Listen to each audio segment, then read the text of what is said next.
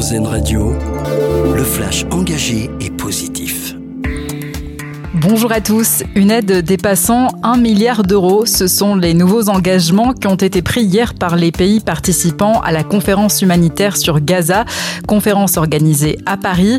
Une grande partie de cette aide servira à répondre aux besoins de l'ONU pour aider la population de Gaza et de Cisjordanie.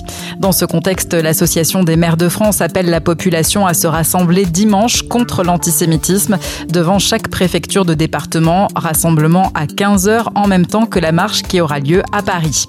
Elisabeth Borne appelle à un sursaut collectif sur la question du harcèlement scolaire. À l'occasion hier de la journée nationale contre ce fléau qui touche un jeune sur cinq, la première ministre invite les adultes à ne pas minimiser ce que vivent les enfants. 150 millions d'euros pour la prise en charge des personnes handicapées dans les Outre-mer.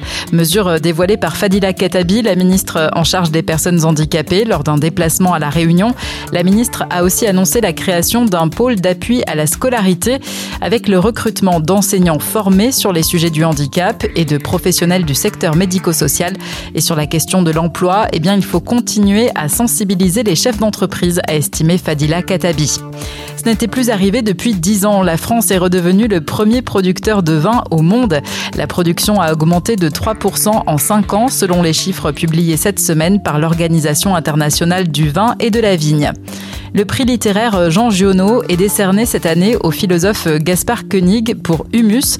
Le livre raconte l'aventure de deux étudiants en agronomie qui partagent le même rêve écologiste, régénérer le vivant en commençant par les sols. Ils se consacrent au vers de terre, première victime de l'agro-industrie et des pesticides, et pourtant indispensable. Notre dossier solution pour finir, une application pour trouver des sentiers accessibles aux personnes à mobilité réduite. All Trails regroupe 12 500 chemins accessibles en fauteuil roulant. Très bonne matinée à l'écoute d'Airzen Radio. Une autre vision de l'actualité. C'était le flash engagé et positif d'Airzen Radio.